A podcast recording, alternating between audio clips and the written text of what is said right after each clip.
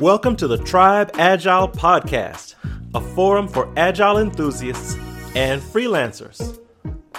I'm your host, D. Ray Freeman, Managing Director of Tribe and Project Lead with Adaptivate here in Los Angeles, California.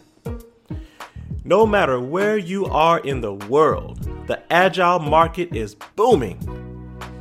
Not only are there lots of great jobs available, but there's a world of opportunities for people who want to stay independent. Our goal is to introduce you to the people who are making agile work for them, to grow small businesses, or to launch their own agile coaching and training companies. Want to learn how to make agile work for you?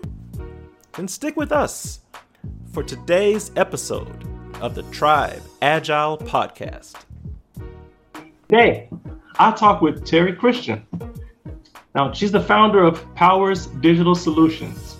With more than 20 years' experience, Teri brings a dynamic passion for helping people work together to develop learning places over workplaces. With clients across the US and Australia, Teri has served organizations large and small. She's even developed a digital operation model which is also the title of her recently released book, Digital Operations. Now, I've known Teri for more than five years. She's a wonderful human being and exemplifies what it means to be an independent consultant. So, Teri, thank you for being here today. Thanks, Ray. Thanks for having me. Awesome. You know, well, first things first, you know, with the, the pandemic that has impacted us all, we've all had to change the way we work. How have you adjusted your work and life to, to deal with, with COVID and just the new challenges that it's presented to us? Um, you know, right at the beginning, it took a while to get used to talking through a monitor and and not being one-on-one with people and face to face. And I, I think I let myself get too overworked and I focused so much on I'm working from home. Oh my goodness, I got to make sure that I'm busy every minute of every day. And now what I've done is I actually do a lot more self care. I break my day up. I make sure that I'm going for walks. I make sure that I'm taking care of myself. And um, I was talking to my son about this, and I said, at the beginning, I was dealing a lot with depression and anxiety because, you know, I would let things at work really seem to fester where they didn't fester previously. And my son said, That's because you don't have anybody to talk to. You can't go around the corner and talk to a coworker and feel better. So I decided that I needed to just take time away and for my own mental health and just make sure that I went on walks, that I listened to something that would invigorate my brain and and then I'd be ready to hit it again. The thing that the pandemic taught me is to take care of Teri. Yes, I think you're right. People have uh, a new perspective on life, having that, that opportunity to be introspective and um, really look inward to see what we needed. That's a very good observation. Have you developed some you know, I guess some routines or things that you do on a daily basis that that you know, help you sustain in in this new working environment? Well, I make sure I schedule time to walk. That's super important. And I do not work in bed. I, yeah. I get up in the morning and get dressed and go to a different room to do my work. Um, that's just a golden rule. You have to make a routine. You have to get up and show up. So that's like the biggest thing. The other thing is though, like during breaks, I can do laundry, I can order groceries. And I've found that because of that flexibility, sometimes I do work a 10 hour day, but in that day I've incorporated my own my own self-care and some chores so that my weekends are very free now. It's like a great trade-off. So do I miss people and being at work? I really do, but I don't know if I ever really want to work 5 days in office again either. Mm. You know, that, that's a good point. You know, people always look at my schedule and say, well, Ray, you're working 12, 14 hours in a, a, a day. But that day does include some personal things that I'm able to knock out during that time frame. And, and you're right. I didn't think about it from that perspective. It can make your weekend a lot easier. It's, you have got the groceries. You have, you know, taken care of the dog or, or ran to the doctor. Mm-hmm. You're right. You can use that day more effectively when you have uh, control over it. Yeah, it fits more to your own schedule and your own needs. So, yeah. And I've never been good at self care. Like I've always not. I guess I think that might be a coaching quality, but um, I'm I'm happy that I'm learning to use some new things to take better care of myself. Yes, we, we take care of others. That's kind of what we do. What we do.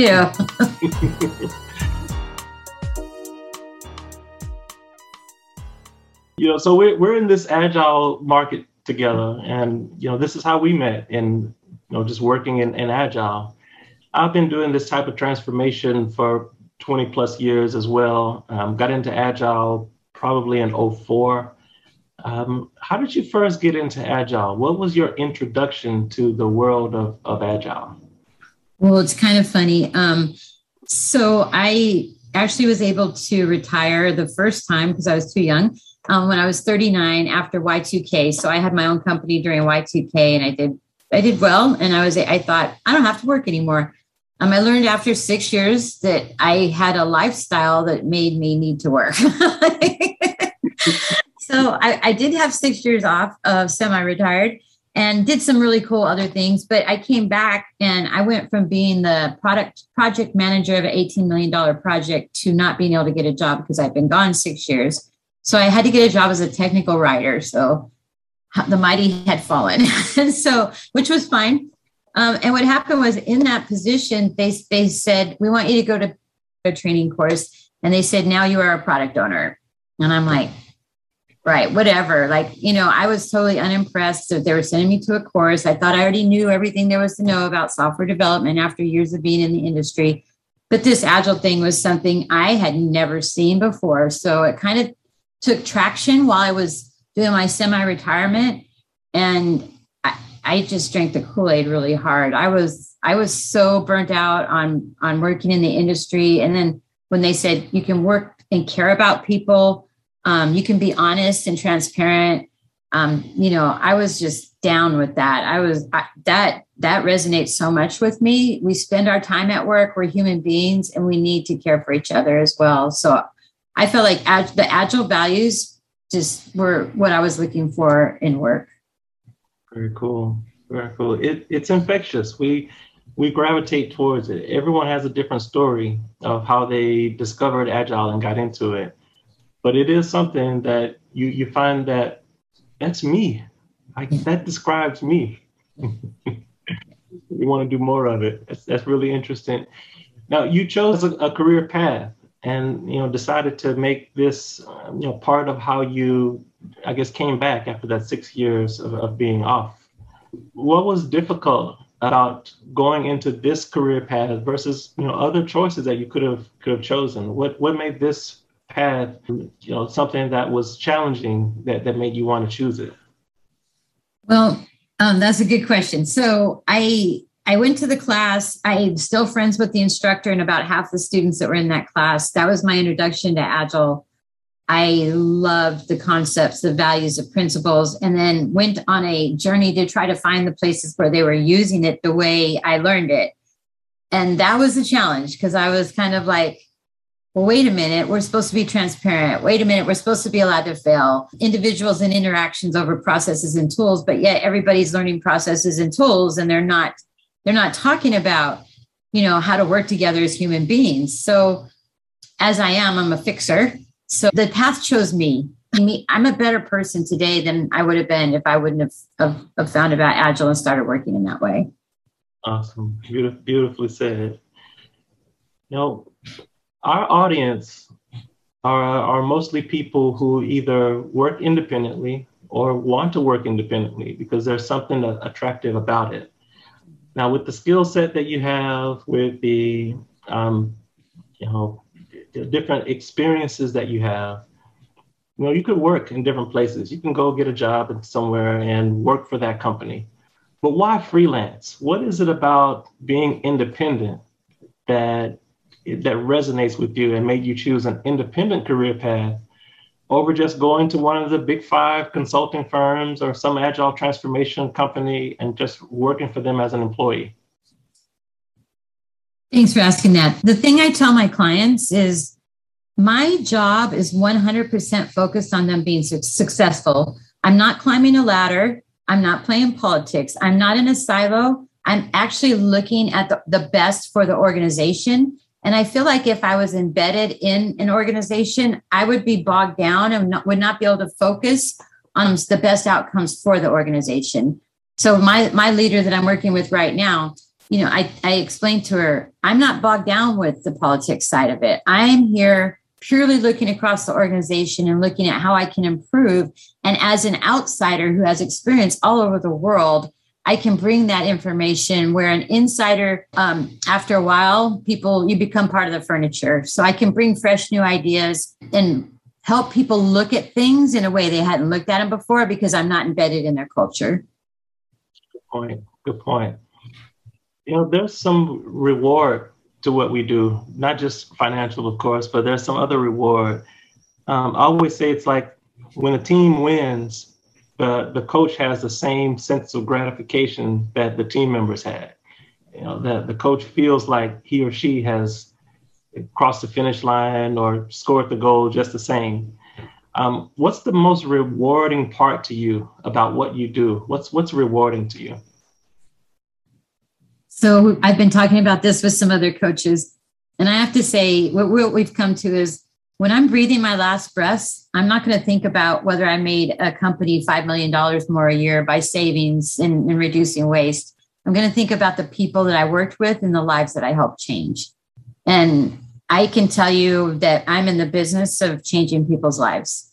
Um, maybe the company doesn't always um, adopt all the things that I suggest, but every time I, I'm working, I'm investing in people and I could take up hours telling you the stories of how I've been part of changing people's lives that changed their families' lives, that changed their their lives of their children. Like that, that change, that impact lives much long beyond my time on earth. So oh, beautiful, beautifully said. Feel the same way.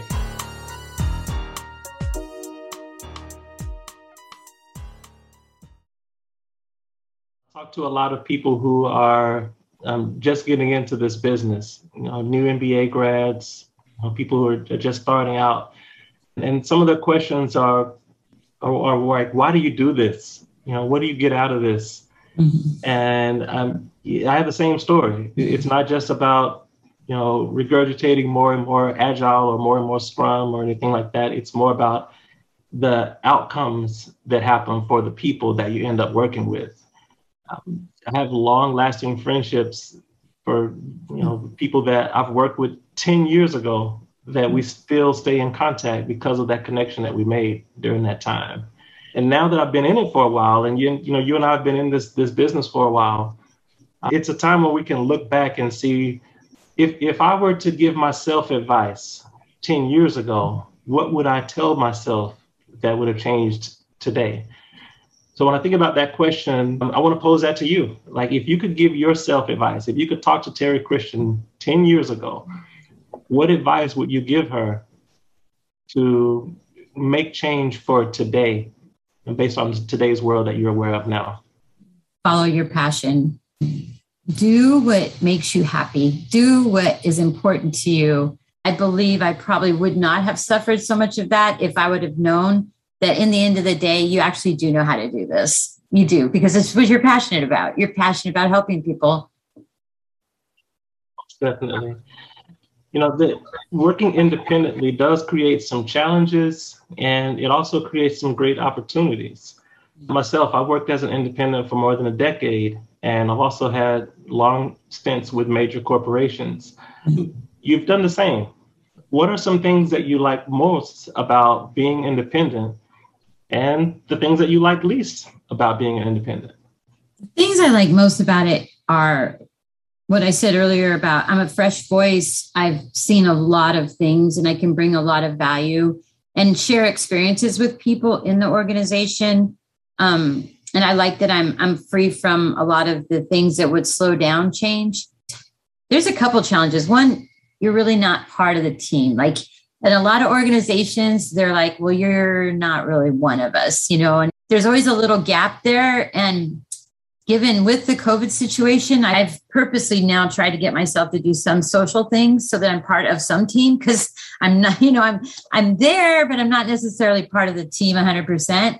Um, so that's one thing. And then just security, just knowing like I'm going to have a job, I'm going to have income. It's hard for me. Like I live a very minimalistic lifestyle. Part of that's because of the freelancing taught me that. Like I try not to get myself in long-term debt and make sure that I'm secure no matter what. But that's that's taken a lot a long time for me to get to. That was definitely something that's it, it can be challenging. And, and and I didn't want to get in a position where that challenge influenced how I coach people because I wanted to keep a job. So I'm usually the first one to say, I've done all I can do here. It's time for me to go. I got to go find some new adventures. So that's what I like. well, there's a term that people say is a coach should work themselves out of a job. Absolutely. Right? Yep. And and two, like you can only you can only provoke so much change. Uh, you know, people can only take so much. So when you've hit that barrier, sometimes you need to go away, let them figure it out and settle into it, and then come back.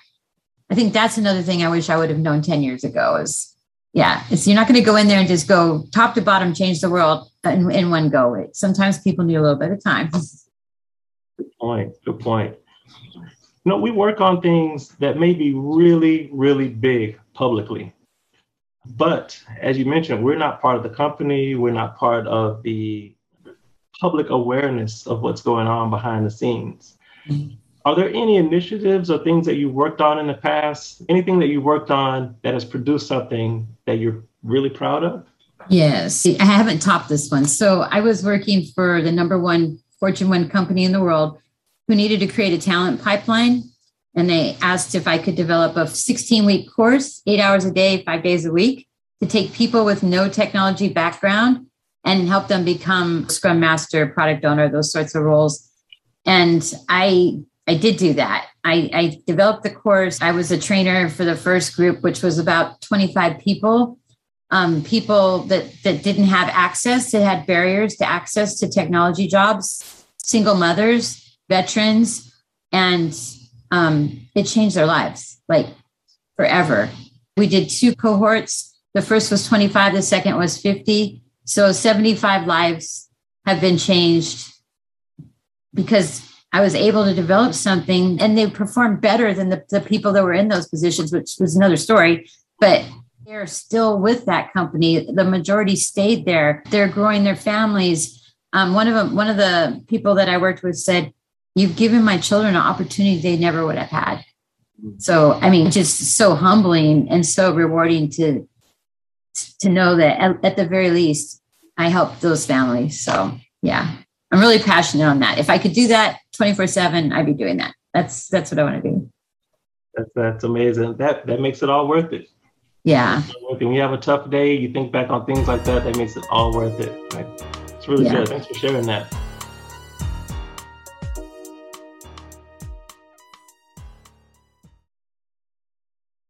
Let's switch gears a little bit. Now, you have also produced a new book, which I'm proud to have a copy of right in front of me right here. so, in your new book in digital operations, first of all, what inspired you to write this book in the first place? Well, the truth of it is, the thing with Agile is yes, individuals and interactions over processes and tools. What I found is most organizations are very oppressive. So, you know, the hierarchy, you can't talk to a certain person because you're not in that level. Um, back in the day, bosses had offices. Even the space was very prohibitive of inclusion. Mm-hmm. And so, what I recognize is Agile requires an inclusive environment. And so, what I started to think about, well, why why isn't the environment inclusive? What what do we need to change? And what I realized is the operating model is not inclusive. And the reason why is if, if you look up Taylor's scientific management, um, he came out with people are basically animals. They work on an assembly line, give them a list of things to do, they'll do them and push it down the line. And that worked great for production lines. Although Toyota proved that people are not animals and that we can improve things. mm-hmm. But that was the thinking, right? But, you know, that thinking has unfortunately bled over into a digital economy.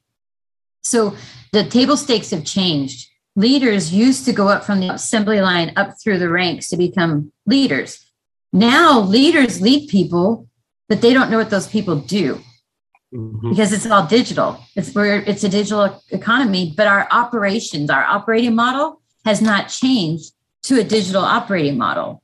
So those people on the ground doing the work are closest to the work, understand the work, and we need to hear them.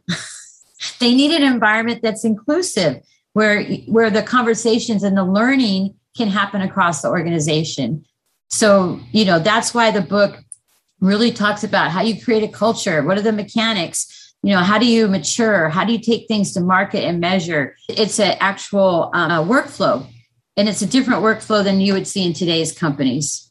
So that's really what motivated me is that the companies that are continually behaving in that way are probably going out of business as we continue to develop new technologies and the digital economy continues to grow.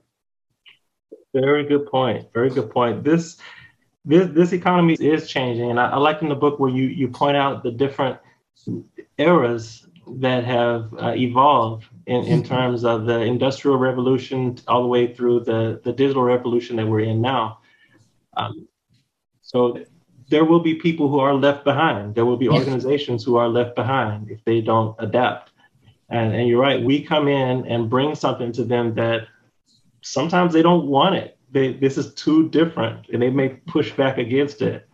But I mean, we're, we're not trying to sell you something. We're really trying to save you from what's happening because we see it. You know, we, yeah. we, we see the changes that are happening and being able to to come in and put something in place that helps an organization to get through this uh, tough economy is, is paramount. And it's really necessary in this environment. Now, there's a lot of other methods that are out there, and a lot of other companies that say, well, we have a better mousetrap of, of doing this. You know, it's all these different uh, frameworks and methods. How does the DigOps model compare or contrast to other transformation frameworks that are available today?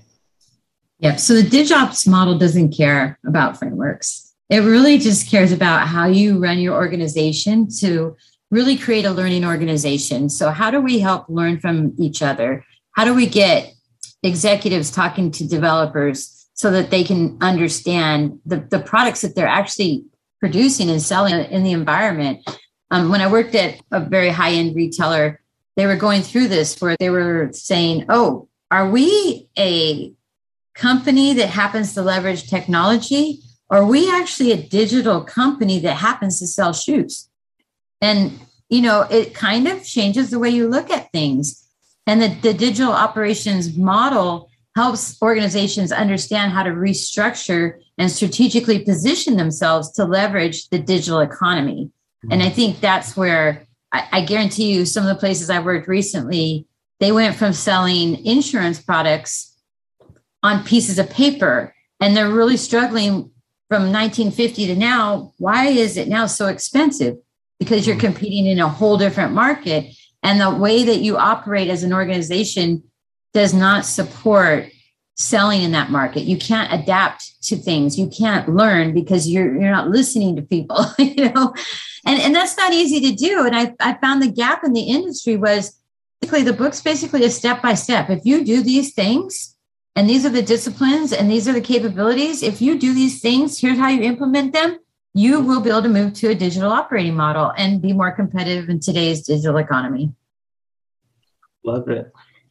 Jared, one of the things I like that you did, I've read through the book and, and went through the different modules that you have, is that you incorporate some some thoughtful touches like color into the mm-hmm. book most books this size it, and having published myself i know this it's very expensive to do the typesetting and, and color and all of that but it makes such a difference for for people and their ability to grasp the information to i guess not get bored because you see some images and things that are of that, that have color in them and um, I, I, just like the human aspect that's embedded into the book because it, it makes it more easy to understand because it is complex information. I think you did a really good job of, of uh, explaining how these dynamics work and how people can leverage it. Thank you. Yeah. And it is complex, and but that we need to embrace the fact that we're working in a complex environment now. So it's not as easy as just change this one thing on this machine and everything's going to be okay. Definitely.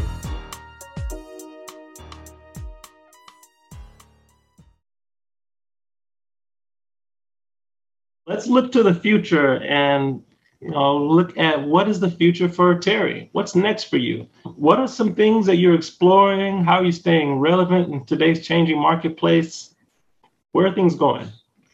There's a few things. So just recently, maybe in the last year, I got back to basics and thought, you know what? I don't want to run a company. I, I don't thrive on marketing. I don't thrive on sales. I don't even feel genuine sometimes when I have to do that stuff. So what I've done is Powers has gone back to be a completely a think tank, 100%. We've engaged a licensing company that manages all the other things. And so what we're doing now is just reinvesting anything that we make from licensing back into developing more products, back into developing more services. So that's kind of um, been really freeing because I got to do the things that I like to do. I, I was at a point where I was kind of like, I guess I'm going to go learn marketing. I'm like, hmm, I'm not sure that's going to get me up in the morning. So I figured out a way to get around that. The other thing is doing a lot more thought leadership, um, sharing a lot more with people like yourself.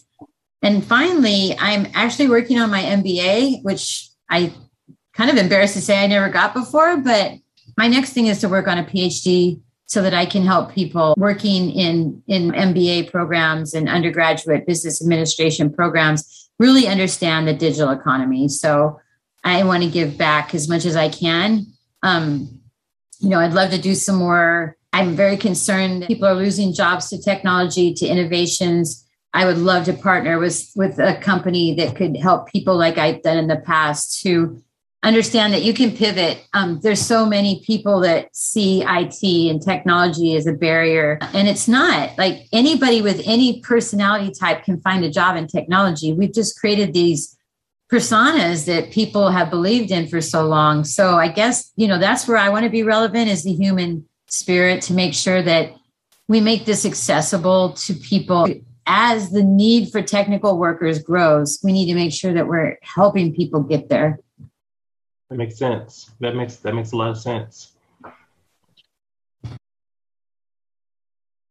So you have some things that are out there, and you mentioned that that Powers is now more of a, a think tank. Um, how can folks get in touch with you? And you know, where where is a place where people can reach out and get more information or even get involved? Yep, sure. Uh, our website, Powers, P O W E R S, D S, standing for Digital Solutions.com is the best way. There's there's con you can there's all every page has contact us. Um, love to have more collaborators. Love to think. Um, that's that's the fun. Love to try things out. We're so lucky we have so many organizations that are willing to let us experiment and try new things. So um, yeah, looking forward to getting more people involved and and hearing other people's ideas. Awesome, awesome. And the book, where can people find the book? Where is it for sale? And where can people pick up a copy? The easiest way to do it is to go to the website and click on Our Books. And there's two books on that website. Um, and you can click on the link there and it'll take you straight to it in Amazon. That's it, the fastest and easiest way. This has been great. It's been a great conversation with you. Tara, will you come back and speak with us again? I'm interested to learn more about the, the think tank and to see where Powers Digital Solution goes from here. Sure, absolutely. You know, I like talking to you, Ray. of course, of course. As always, thank you for joining us. I hope this conversation inspired you. If it did, hit the subscribe button. Share this with your network and the people who think just like you do. Together, we will build the tribe of the future. I'm D. Ray Freeman. We'll see you next time.